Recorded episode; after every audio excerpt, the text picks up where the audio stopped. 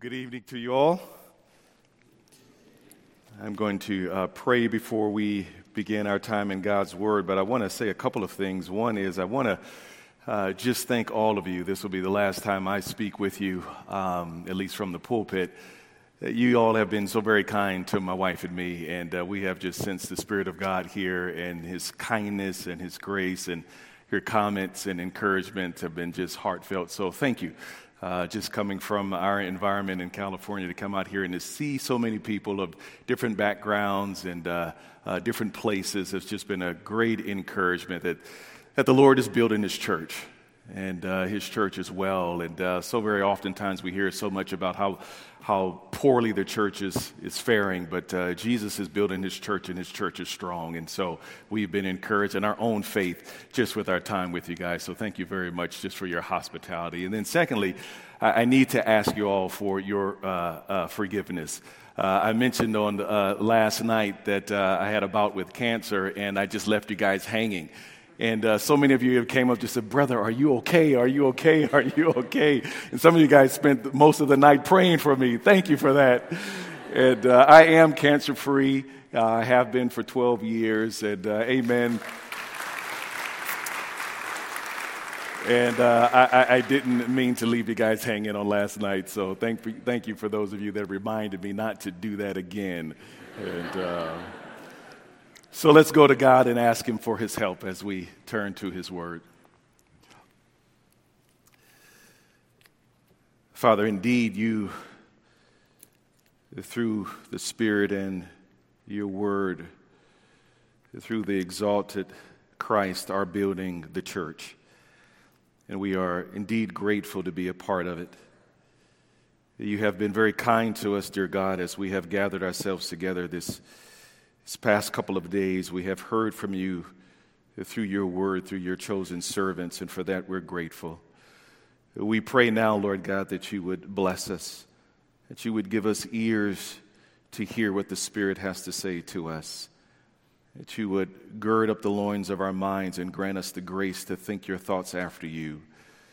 Uh, Father, help us to be alert, having just eaten, uh, God, that our our flesh may feel heavy right now, so uh, may your spirit just stir our minds and, and our affections as we come to your word, that we might just see the glories of Christ and think together how you are sovereignly working in our lives, even through our suffering. And so we commend and commit ourselves to you. Bless our, our evening and our Q&A session that is to follow our talk now.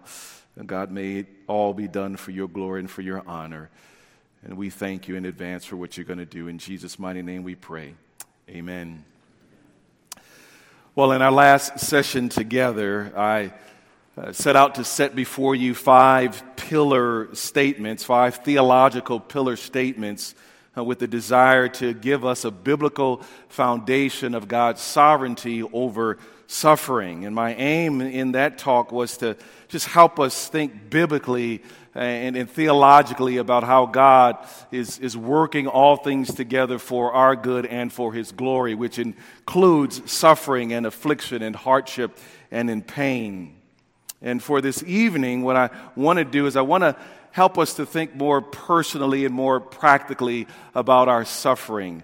Uh, I, was really helped this morning. I trust all of you were as well from Brother Ian, and, and his talk was just so, so, so, so helpful, uh, particularly when he was uh, encouraging us and reminding us that, that we don't always understand what is going on in our lives that, that, that, that God can take us through seasons of ups and downs. I think the way that he, he talked about it was you know, resurrections and, and, and, and, deaths all uh, at the same time, going from one season to the other season. And we don't always know what God is doing, but whatever God is doing, we can know that He is doing it well. How many of you guys found that helpful? Found that very, very helpful. That God doesn't always answer all of our questions that, that we can be uh, uh, under the afflictive providences of God and, and, we don't know why. We don't know what He's doing. That, that the Psalms are, are so helpful for us that we can, in fact, ask, How long, our Lord? How long? It's helpful to have that freedom to be able to come to God with our questions and knowing that He's not taken aback by our questions. And what I want to help us to do is to say, are there some things in God's Word that we can know because He's revealed them to us, that, that these are lessons that we can learn when we do find ourselves under affliction, when we do find ourselves being persecuted, when we do find ourselves suffering? Are there some lessons that God has revealed to us that we can latch on to, that we can see? That he has told us that this is what he designs, some at least, of the afflictions that he has appointed and ordained for us in our lives. And I think there are several that we can go to. Now, we must understand that God can be doing one thing and a thousand things all at one time in the same act. He could be working in our lives and, and doing a whole host of other things, even in the lives of the people around us. And He may not always give us all those answers. We do still see and look into a mirror dimly. The, the full scope and revelation of all of the details and the intricacies of God's work in our lives, He has not revealed to us, but God has revealed some things. God has given us His Word so that we can go to it and we can see. I, am oftentimes drawn, and you can turn here just for a moment to James chapter 1. You can open up there uh, with your, in your Bibles with me. In James chapter 1, and, and you know the, the way that James begins is he says, Consider it all joy, my brethren when you encounter various trials, various temptations, various hardships, various difficulties, various sufferings, knowing that the testing of your faith produces endurance. And then he says, Let endurance have its perfect result, so that you may be perfect and complete, lacking nothing. And then we have this verse, which oftentimes we believe starts another section, but I want to just suggest to you that it's in the same context when James says this, But if any of you lacks wisdom, and I think contextually, what James is saying is that if any of you lack wisdom with respect to the trials that you're going through, I, I think that's the context of wisdom. Certainly, we can ask God for wisdom at any time concerning anything, but I think contextually, James is driving us to say that there will be times when, in fact, you fall into divers temptations and trials and difficulties, and you just simply don't know what God is doing. You simply don't know how to respond. You simply don't know what to do. You simply don't know how to pray. And I think James is saying here that you can ask God. At that moment, you can turn your confusion and your perplexities and, and, and usher it up to God, and God will receive it, and God will give you an answer. And maybe you might not like the answer that he will give you, but he will offer you answers. And I would suggest to you that he will offer you answers in his already revealed word that he will take us to text where we can see that we know that I'm in this situation and God wants me to respond this way, or, or, God is doing this in me. God is working this grace in my life. God is working this virtue in my life. And so, James, I think, gives us just an understanding that we can go to God because God, and look, notice what he says, who gives to all generously and without reproach, and it will be given to you if you ask by faith. That is our faith that can take us up to God, trusting God and asking God to give us wisdom to know how to receive into our lives the temptations and the sufferings and the persecutions and the afflictions and know that God is at work in a very sovereign way. And so the question then is what are some of those lessons that we can learn? What are some of those things that God is working in the lives of His people when He brings about um, suffering into our lives? And I want to suggest to you, at least give you seven. This is not a comprehensive list. I'm sure there are more that we can come up with, but I want to try to boil these down into seven words that will help you. And I'm, uh, uh, I'm putting it this way because I really want this to be practical, and I want you to be thinking about worshiping the Lord through your suffering and in your suffering. So these are seven words to help you maintain a posture of worship, even in the midst of suffering, knowing that God intends your suffering, again, for His glory and for your good. And my real prayer, my hope is that as we, as we walk through this, that it will impact your hearts, that it will move your minds to trust God even more, to actually worship God even when you don't feel like it, knowing that what He has brought into your life will in fact be for your good. It will in fact work. It will in fact produce in you comprehensive righteousness and Christ likeness to the praise and the glory of God. Is that not what life is all about? To be like the Lord Jesus Christ in thought, word, and in deed. That's what we're here for because God is doing that. God predestined us to that glorious end. even as Brother Ian had mentioned to us, because the, the grand end of it all is that, that Christ might receive many brethren into heaven that will look like him. How glorious will that be that we will share in the glory of the exalted Jesus Christ? We will, in the end, be as much like Christ as glorified humanity can be. And God is at work, if you are a believer here in your life right now, producing that, and He does that very oftentimes in our suffering. So I pray that with our talk here and all of the messages, that when suffering comes into our lives, we will be able to receive it with faith rather than with fear. That we can endure our suffering with hope rather than despair and that we can come through our suffering rejoicing in God rather than being embittered against God. And those are real temptations, even for the strongest of us as Christians. And so, my prayer is that this will be helpful to us. So, seven lessons, if you're taking notes and you you want to frame it that way. Seven lessons that we can learn from God as we ask God for wisdom to help us understand as He sovereignly ordains suffering for us as His people. And number one, and I put these in just one word. So, number one, humility. Write that down, humility. And if your Bibles are still open with you, turn to Second Corinthians chapter 12. Again, we'll be going to several texts. Second Corinthians chapter 12. You all know that in Second Corinthians, it may be one of Paul's most personal letters, and he is defending his apostleship, not because he's so concerned about himself and his reputation, but he knows that his detractors are, are, are, are knocking down who he is so that they can undercut the gospel. And he's defending himself only for the gospel's sake. And he's speaking somewhat foolishly here. He doesn't like to talk about his experiences. He doesn't like to uh, talk about all of the privileges that God has given to him. But God it gave him a tremendous blessing, and he speaks of it here. Look at verse 7. This is 2 Corinthians chapter 12.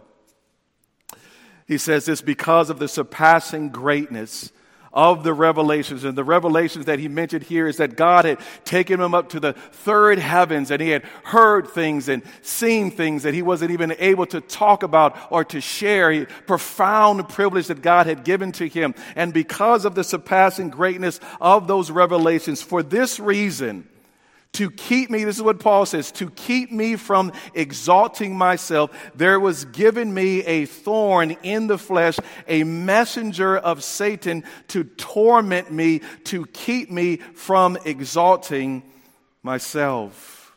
Now, I want you to notice several things here. So, oftentimes, we're told that after, after suffering, we'll receive a blessing. Uh, but what Paul says here is that after receiving a blessing, he, after, he actually received suffering. That he had given this tremendous blessing of, of revelation and being in heaven to see the glories of, of Christ.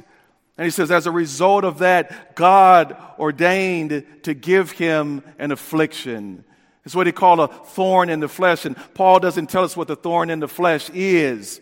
It, could, it could be something literally that, that, that, that, buffeted him physically, or it could be something else. Maybe it was a, a demonic led individual that just dogged his ministry. It's a messenger of Satan. But whatever it is, God gave it to him. And we know God gave it to him because of the reason that it was given to him. Do you see it? It's mentioned twice in the verse.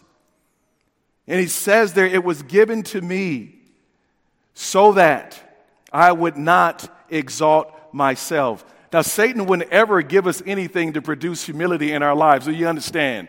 Satan would do something in our lives to puff us up with pride. He would never try to do anything in our lives to produce humility. So, since the goal of this flesh and this, uh, this thorn in the flesh is to produce humility, we know then that it comes from God. That God had tailor made this suffering for the Apostle Paul that he might be humbled. It is interesting that, that, that God says in His Word that God opposes the proud, but He gives grace to the humble. The Bible has so much to say about the necessity of humility. In fact, Jesus himself said, Unless you're a humble like a little child that believes in me, you will in no wise enter into my kingdom. Humility is a key virtue, a key grace that God's people must maintain, and we can only maintain it by the grace of God. And God will move in our lives and give us our own thorns in the flesh to produce humility in our lives. to move us downward. The downward disposition of the soul is where God wants each and every one of his children to be.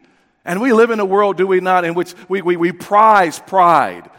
Uh, we, we do so much in our, in our generation to puff ourselves up, to give ourselves platforms, to make much of ourselves. And that kind of thinking has it not even has entered into the church of the Lord Jesus Christ.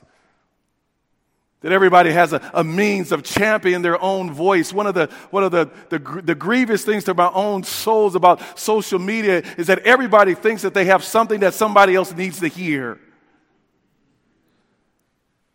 Some of what we say needs to be heard by no one. But it doesn't breed humility out of any of us, does it? I don't see people that, that post things online and on Facebook talking about how humble they are. It's always about the puffing up of themselves, pictures of themselves, talks of themselves. And all how, as Christians, we need to understand that God loves us so much that He will bring trials and hardships into our lives to produce humility and to keep us from pride. And Paul prayed that whatever this thorn was, that God would take it away. Did he not? He gives us liberty, doesn't he, to pray that sometimes the, the, the, hardships that God brings into our lives are, are unwelcome, the hardships. And, and Paul prayed and he, he prayed and he prayed. And I don't think there's any magical number three. He just, he just prayed. He labored before the Lord that God would take it away from him. But God didn't because God knew that Paul needed because of, of, of, the way that God was using Paul and the, the blessings and the privileges that God had given Paul, that he would be tempted to be proud of those things. And so God did not take those things away. God knew that Paul needed the help of this thorn in the flesh.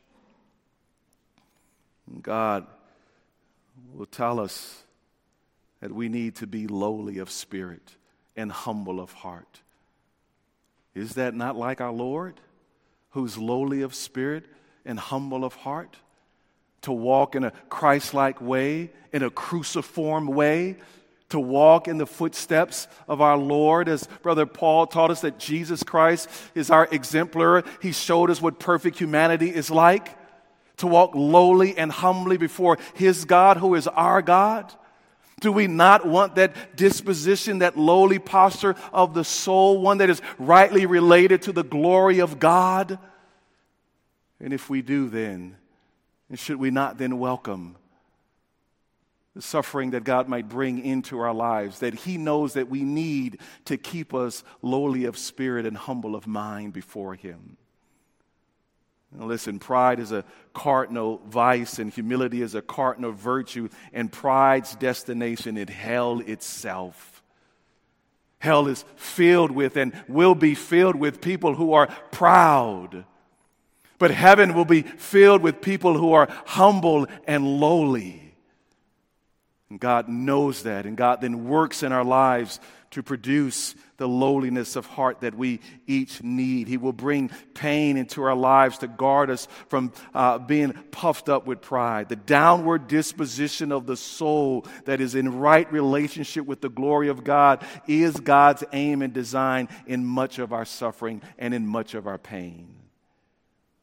Embracing the humbling providence of God, then, brothers and sisters, and we should welcome it into our lives. I was just recently doing some reading on Spurgeon, and, and, and some of you love Spurgeon, and, and Spurgeon's life was hard. Spurgeon's life was filled with sufferings of, of many sorts. I came across some, uh, a quote from him, know, just the slander of his name. And he suffered in physical ways. And, and he wrote this, having been, had his name slandered. And I quote you, this is what he said. He said, Down on my knees have I often fallen with hot sweat rising from my brow under some fresh slander poured upon me in an agony of grief of heart that, that, that, that God has given to me nigh and he has broken me. This thing I hope I can say from my heart, if to be made as the mire of the streets again, if to be laughed at as a laughing stock and a fool, if it would bring me down to my knees and keep me lowly and humbly, then will I bless the Lord my God. Is that your perspective? Desiring to walk in humility before our God so much that you will embrace whatever God designs for your life to keep you on your knees spiritually, if not physically, before Him. The humility that we desire, God produces and brings about in us through our suffering. But secondly, not only does God oftentimes work towards humility through our suffering, secondly, the word is dependency. Not only humility, but dependency. And let's stay here right in the text. Uh, Paul continues to write. He says, Concerning this, I implored the Lord three times that it might leave me, but God said no. And notice how God said no and why God said no to that. Notice verse 9. And he said to me, My grace is sufficient. My grace is enough. My grace is adequate. My grace, Paul, is all that you need for for, for my grace is sufficient for you, for power is perfected in weakness. And notice what Paul says as a response to that. Paul says, Most gladly, therefore, I would rather boast about my weaknesses so that the power of Christ may dwell in me. Therefore, I am well content. In other words, I take pleasure then with my weaknesses, with insults, with distresses, with persecutions, with difficulties for Christ's sake. For when I am weak, then I am strong. What a perspective. Do you see it there? What a perspective. That, Paul, as he prayed that, that God would take away this thorn in the flesh, and God said no. And the reason that God gave to him is because his grace would be sufficient. In other words, Paul, I want for you to feel your weakness. I brought this into your life to strip away your own self confidence the own confidence that you put in your abilities, the own confidence that you might put in your training, the own confidence that you will put in the revelations that I've given to you. I don't want you to have your confidence in any of those things. Paul, I want your confidence to be in me and in my grace. And we're all tempted, are we not? To have confidence in ourselves. And the things that sometimes we put our confidence in isn't necessarily always sin. The fact that, that, that young men go to seminary to get trained, to, to, to exposit the word of God and to, and to shepherd the flock of God, that's a good thing. That, that, that we should try to, try to get as, as, as useful as we can and all of the gifts and, and the talents that God has given to us. We should try to strengthen those things. But God would never have us ultimately to put our confidence in those things. God wants us to feel our weaknesses so that, as Paul says there, that we might be strong, not in our own strength, but in the power of the Lord Jesus Christ. So then, that when God uses us, who gets the glory? Not us, but God gets the glory. For we all, all of us together are nothing but broken cisterns that cannot hold water. And God chooses to pour into us then the treasure of the gospel. And when God gets, when, when something happens as a result of that, it's all to the praise and the glory of God. I've oftentimes admittedly just said, Lord God, just help me. I look, I, I look at myself in the mirror and it's laughable. And my wife would say yes and amen to that. I thought, Lord, how come I, I can't be smarter? Lord, how come I'm not a better preacher? Lord, I want to be, I want to be stronger this. I, I want to be more excellent in these ways. Lord, I want to be like this brother. Lord, I want to be like this sister. Lord, if I could just have more gifts and, and, and, and more talents, I could be more useful because then I'll be confident in those gifts. And God says to us, No, I've made you just like I want you. And in fact, I will bring suffering into your experience so that you will have no confidence in yourself but that all of your confidence would be in Christ. And the weaker you are, the stronger then that Christ is in you. And when He's stronger in you, His power will flow more freely through you. And Paul understood that. And turn at the first to the first chapter here, still in First Corinthians. Look at chapter one.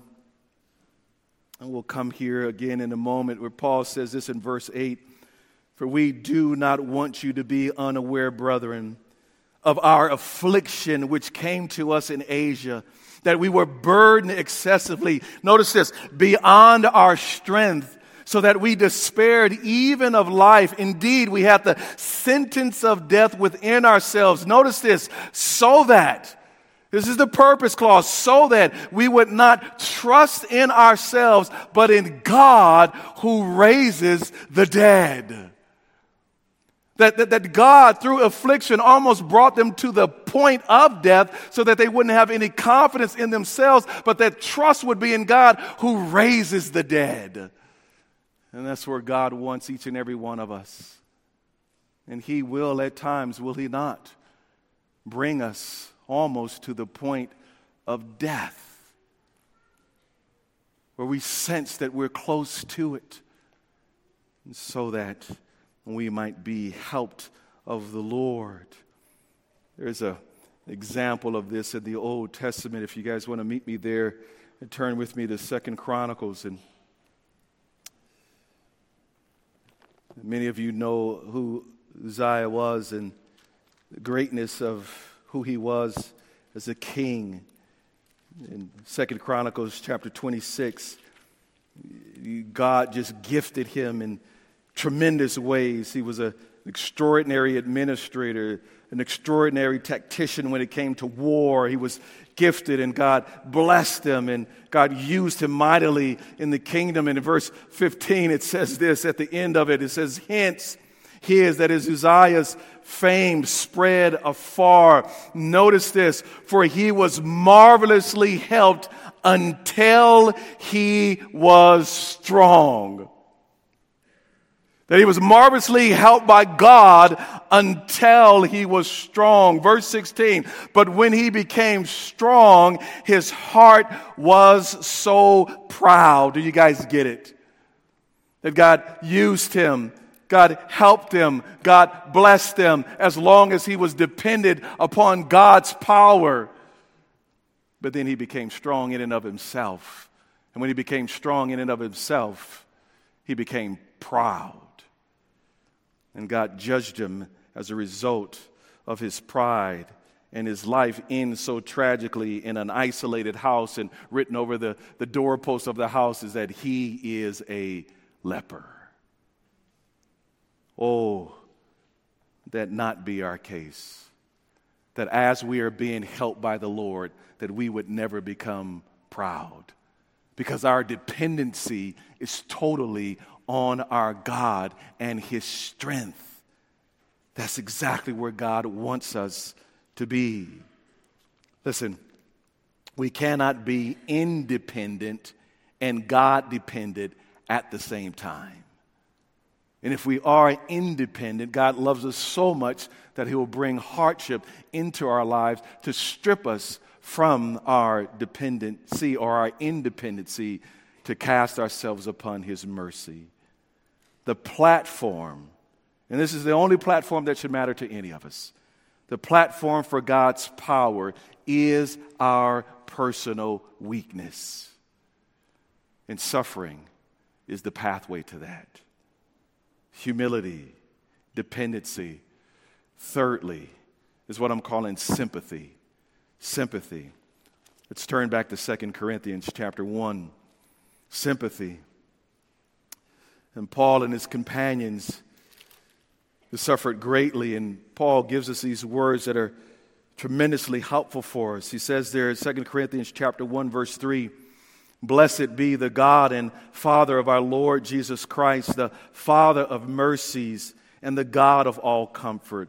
Notice this who comforts us in all of our affliction. So God brings affliction and he brings comfort at the same time. But notice what Paul says so that, again, a purpose clause, so that we will be able to comfort those who are in any affliction with the comfort with which we ourselves are comforted by God. For just as the sufferings of Christ are ours in abundance, so also our, our comfort is abundant through Christ. But if we are afflicted, it is for your comfort and your salvation. And if we are comforted, it is for your comfort, which is effective in the patient endurance, enduring of the same suffering which we've also suffered. That's a long sentence with a lot of so that's.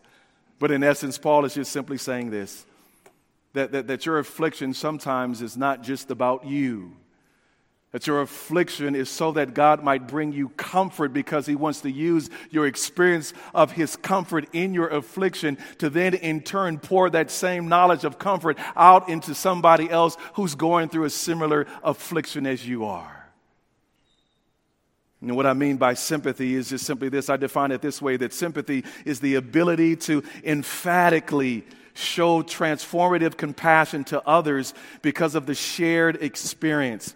It is grace filled counsel and comfort toward others because you have something in common, not just the affliction, but having experienced the comfort of God Himself. And we are united that way with one another. That God means for us as brothers and sisters to not just keep the comfort that we receive from Him to ourselves when we are afflicted, but to come alongside of other brothers and sisters who are similarly going through something that we have gone through and to be able to pour out onto them the comfort that we have received from God Himself. God does that in our lives. It is interesting that as we think about the Word of God, that someone should come to our minds, and it is none other than the Lord Jesus Christ. And the Bible says this, if you want to turn there in your Bibles in Hebrews, we know it well in Hebrews chapter 2 of Jesus Christ is the prime and chief and ultimate example of this. That he is a sympathetic high priest. Therefore, verse 14 of Hebrews 4 Therefore, since we have a great high priest who has passed through the heavens, Jesus, the Son of God, let us hold fast our confession. Notice this, for we do not have a high priest who cannot do what with us? sympathize with our weaknesses, but one who has been tempted in all things as we are, yet without sin. Therefore, let us draw near with confidence to the throne of grace so that we might receive mercy and find grace to help us in our time of need. Jesus is our sympathetic great high priest that he received the comforted of, comfort from his own father in all of his sufferings and all of his pain and all of his affliction. Therefore, we can run to him when we are afflicted and receive that same grace that he receives, and he is delighted to pour that out upon us. And God means to not make us one another's high priest, certainly not. That's exclusively the role and the right and the privilege of Jesus Christ. But we can, in fact, come alongside of one another to comfort each other in our time of pain. My wife and I had to make a huge medical decision. I think this was maybe the first one for our daughter that I shared with you guys before. And we were begging God for an answer and we're laboring in prayer and even times of fasting, not knowing what to do. And uh, we went to a conference, I think it was a T4G conference, and, and we went, both of us, and we were praying, Lord, we need to hear a word from you. And we heard great preaching. We heard wonderful preaching, but none of the preaching answered our question that we came with. And I remember sitting there, and, and, and if you've ever been to a T4G, it's a huge auditorium and thousands of people, and they had all left, and there was just a few brothers and sisters sitting around, and we were sitting there, and a brother and sister that I haven't seen since my seminary days, maybe it was about seven or eight years, happened to be, happened to be, providentially, they were sitting behind us, and we began to talk, and they were asking us how we were doing. And we shared with them that we needed to make a decision for our daughter, and we got our word and they just happened to have had a son who had special needs, who had the exact surgery that we contemplated that our daughter needed. And they shared with us the comfort that they had received from the Lord, and we got our word. Praise God. They suffered for a whole host of reasons. But one of the reasons, I dare say, if this text means anything to us, one of the reasons that they suffered was to receive the comfort of God because God ordained that they would be sitting two rows behind us at a T4G conference so that we would receive the comfort that they had received from the Lord. And God means to use each and every one of you in all of your hardships. That's why, brothers and sisters, if you have been comforted by the Lord, do not keep that to yourselves. There is somebody in your life that needs to know how God came alongside of you. Share your pain, share your struggles with your brothers and sisters. Because God has so tailor made your suffering and His grace in the midst of it that you have a word for another brother or sister who is going through what you have gone through. God wants to use all of us that way. Humility, dependency, sympathy. Fourthly, authenticity. Authenticity. Turn with me in your Bibles to 1 Peter chapter 1. Peter, who was so just almost allergic to any sense of suffering while he was walking with the Lord Jesus. He wanted no part of suffering, nor did he want his Lord to suffering. Is it not just ironic in the providence of God? He writes this marvelous letter about suffering because he learned the lesson that he needed to learn from his Lord. But he writes here about the suffering of God's people that one of the reasons that we go through suffering is so that God might authenticate our faith, not for his sake, but for ours. Look at verse 6 of chapter 1. And Peter writes this In this you greatly rejoice even though now for a little while, if necessary, you have been distressed by various trials, various temptations, so that the proof or the genuineness or the authenticity of your faith, being more precious than gold, which is perishable, even though tested by fire, may be found to result in the praise and glory and honor at the revelation of Jesus Christ. Do you see it? It's plain on the text that God brings suffering and pain into our lives to burn off the dross of, of the old man, to, to show the shining brightness of genuine, authentic faith in Christ. And the picture that he paints there is, is that of what was used to, to, to, to purify precious metal.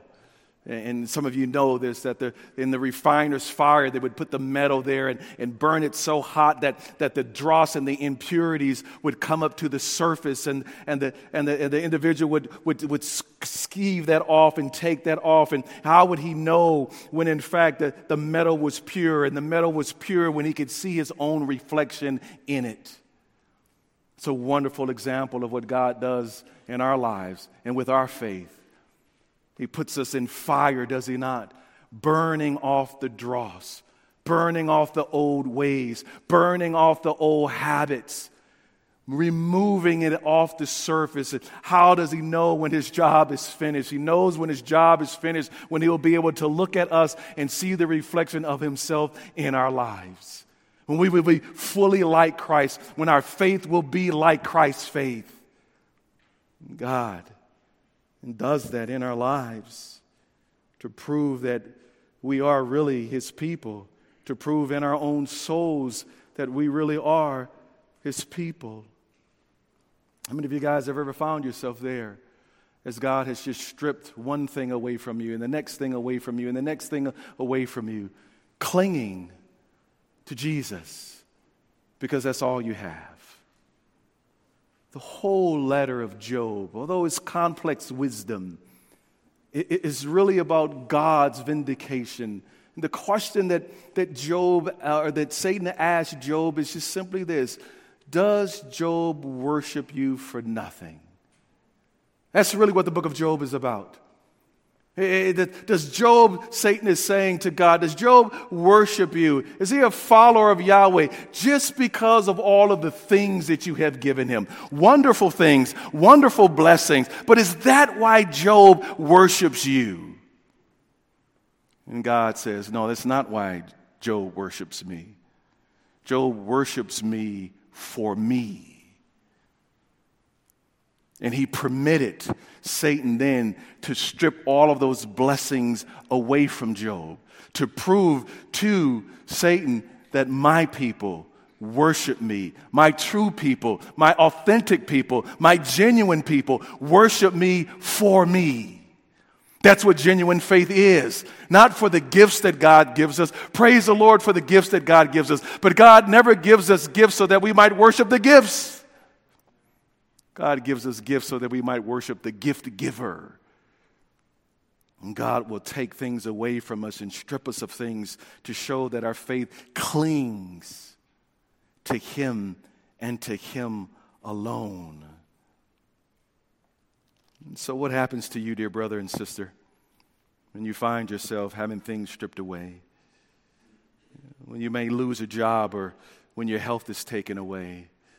When you suffer loss? Do you trust him? Do you say, as Job says, though he slay me, yet will I trust him? That's what God is doing in your life to bring you to that place where you know that you love God for who God is alone.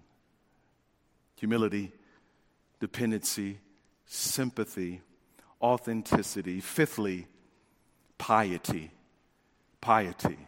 What is another lesson that we can learn in the midst of our afflictions is piety. Our, our dear brother, Dr. Biggie, took us to this text earlier today.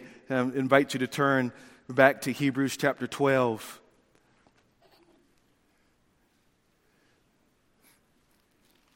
We have been called to, to fix our eyes on Jesus. In verse 3, consider him in all of his manifold glorious ways notice in, I'll back up to verse 4.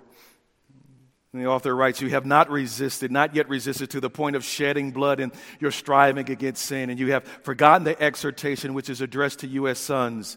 My son, do not regard lightly the discipline of the Lord, nor faint when you are reproved by him. For those whom the Lord loves, he disciplines, he spanks he scourges every son whom he receives. It is for discipline that you endure. God deals with you as with sons, for what son is there whom his father does not discipline? But if you are without discipline, of which all have become partakers, then you are an illegitimate child and not a son. Furthermore, we had earthly fathers to discipline us, and we respected them. Shall we not much rather be subject to the Father of spirits and live? Notice this, verse 10. For they discipline us for a short time as seemed best to them. But he that is God, our heavenly Father, disciplines us for our good, so that, notice this, we may share his holiness. God means not only to give us imputed righteousness, the imputed righteousness of Christ, but he wants to impart the, the righteousness of Christ in us. That yes, we are justified by the righteousness of Jesus Christ. We are positionally perfect and holy and righteous in God's sight because of our faith in the risen Christ. But God is meaning to make us what we are positionally, He means to make us that in practice as well to share in the very holiness of Christ, to share in the very righteousness of Jesus practically in thought, word, and in deed. And the way that he does that is to discipline us, to bring hardship into our lives. You see it in verse 11. Now, all discipline for the moment seems not to be joyful, but sorrowful. No child likes to be spanked by their father. If they do, we need to have a talk, right? No one likes that. It doesn't feel joyful for the moment, it's sorrowful. But as we yield to it, as we understand what our Father is doing, It yields the peaceable fruit of righteousness. The pain from our Father leads to the sharing of the holiness of our Father. Suffering often is the ground from which God brings forth the fruit of repentance and righteousness in His people. We ought to do that, should we not? We want to underscore that not all of our suffering is caused by individual sin, but when we do suffer, we would be wise to ask the Lord, Is there sin in my life? Are you bringing me low because there's some area that I have not yielded to the authority of your word and your spirit?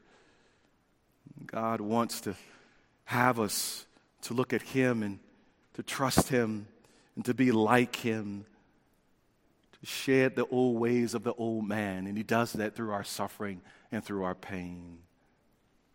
Love what the, the psalmist said in Psalm 119, in verse 67, he said this Before I was afflicted, I went astray, but now I keep your word. Then in verse 71, he said this It is good for me that I was afflicted, that I may learn your statutes.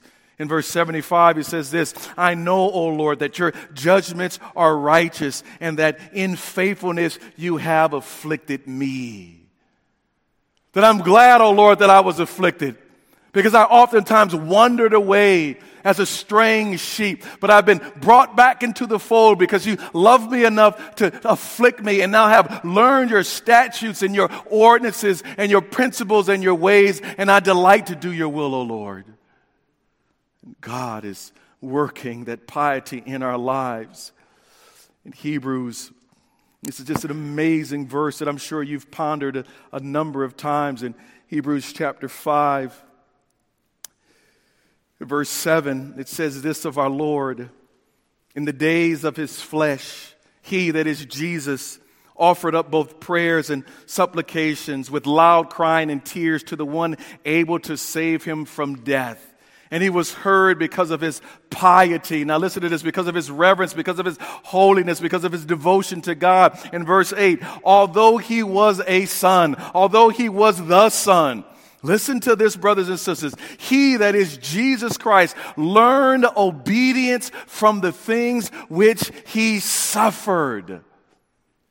That's the kind of verse that you read and you set the Bible down and you sit back in your chair, you grab a cup of coffee, and you just ponder for hours.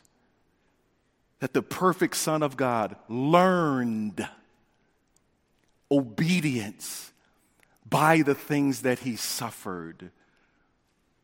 That his obedience was tested, it was manifested, it was magnified as he suffered more and more, and he submitted himself more and more and more to the will of his Father. That he became obedient, Philippians 2 says, he became obedient to the point of death, even death on a cross.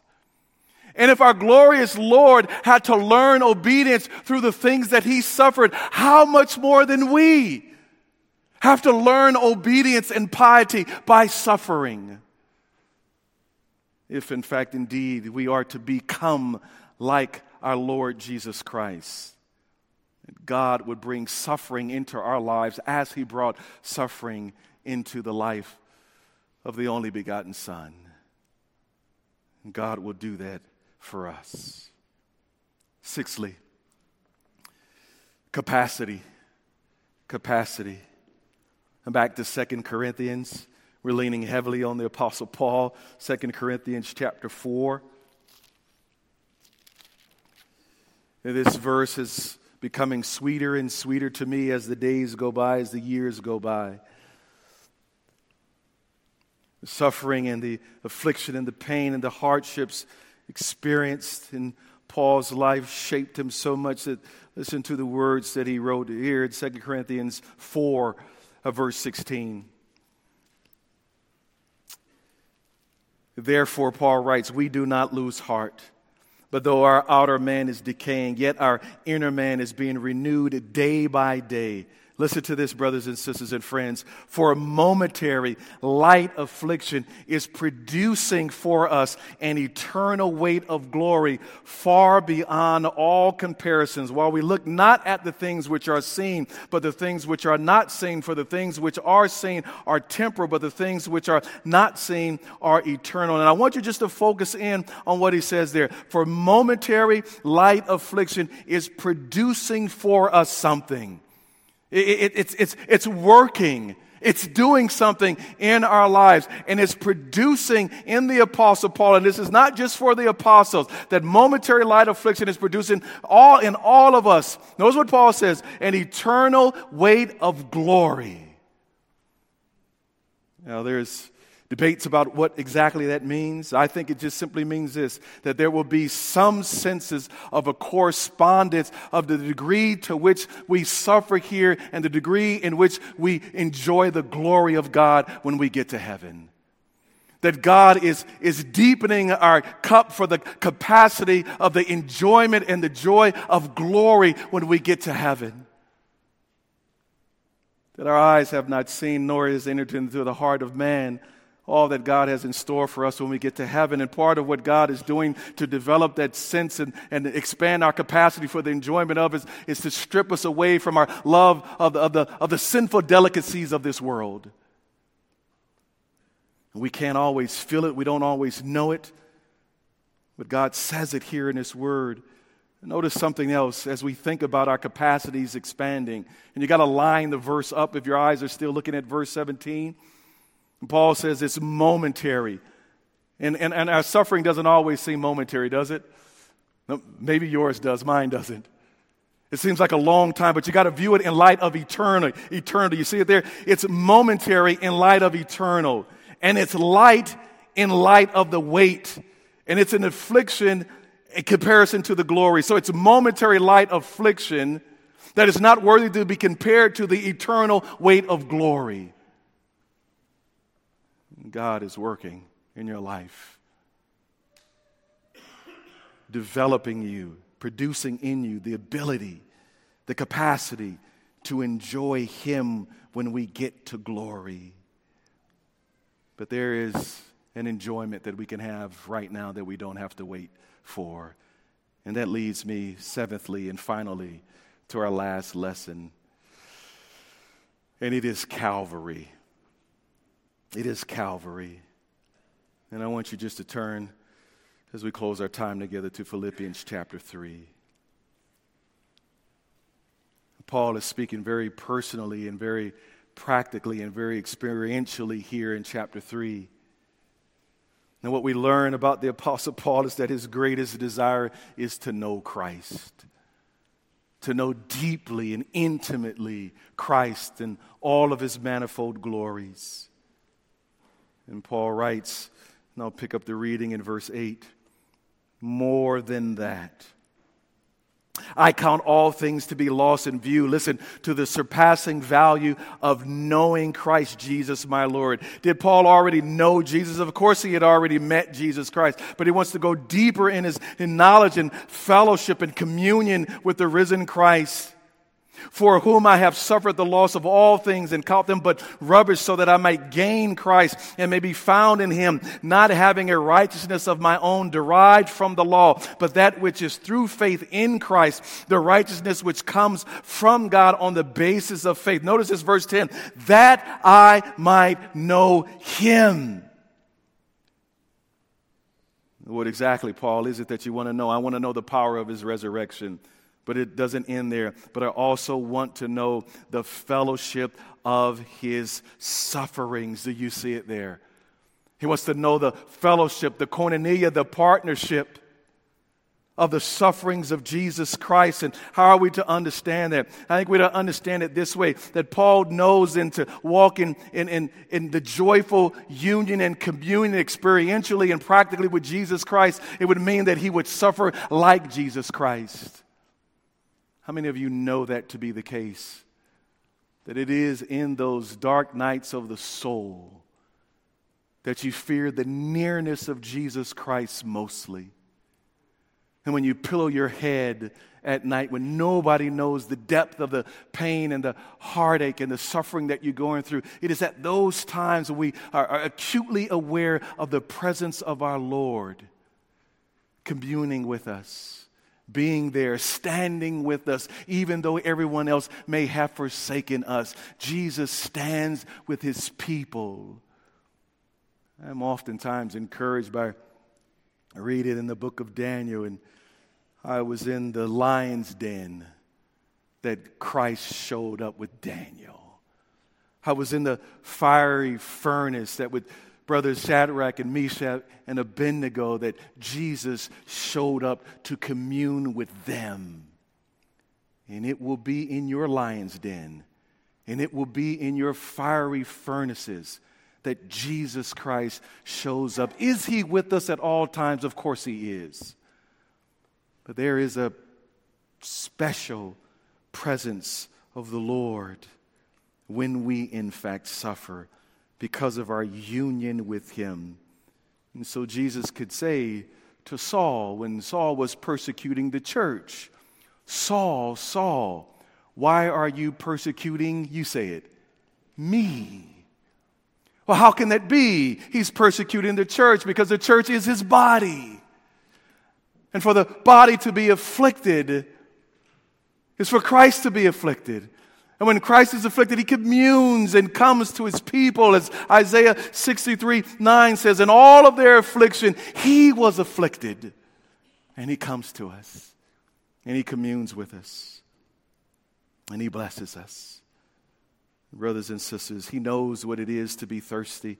He knows what it is to be hungry. He knows what it is to be despised. He knows what it is to be forsaken. He knows what it is to be scorned. He knows what it is to be shamed. He knows what it is to be isolated. He knows what it is to be falsely accused. He knows what it is to be misunderstood. He knows what it is to be beaten. He knows what it is to feel totally isolated, even from God. And it is at those moments when you are in the same situation that He will come to you in all of His compassion, in all of His patience, in all of His kindness, and all of His mercy, and all of His grace, and commune with you to the praise and the glory of His Father's name. Brothers and sisters, through it all, God sovereignly ordains our suffering to make us more like his Son, the Lord Jesus Christ. I pray that we would receive our sufferings, as hard as it may be, but receive them as good gifts from a loving Father who removed heaven and earth to bring his children to final glory, that we might be like his eternal Son, the Lord Jesus Christ and magnify him forever and ever and ever. And let the church say, Amen. Let's pray together. Father, we bless you and we praise you, for you are kind. We pray, our Father, that we would learn of these lessons, know that you are at work in our lives marvelously and gloriously for our good and for your glory. And pray once again for those who are suffering right now under the sound of my voice, that you would draw near to them through your word and your spirit and remind them of your love for them and your sufficient grace for them. Hear their cries and let their prayers come unto you, O God, and bless them. We pray in Jesus' name. Amen.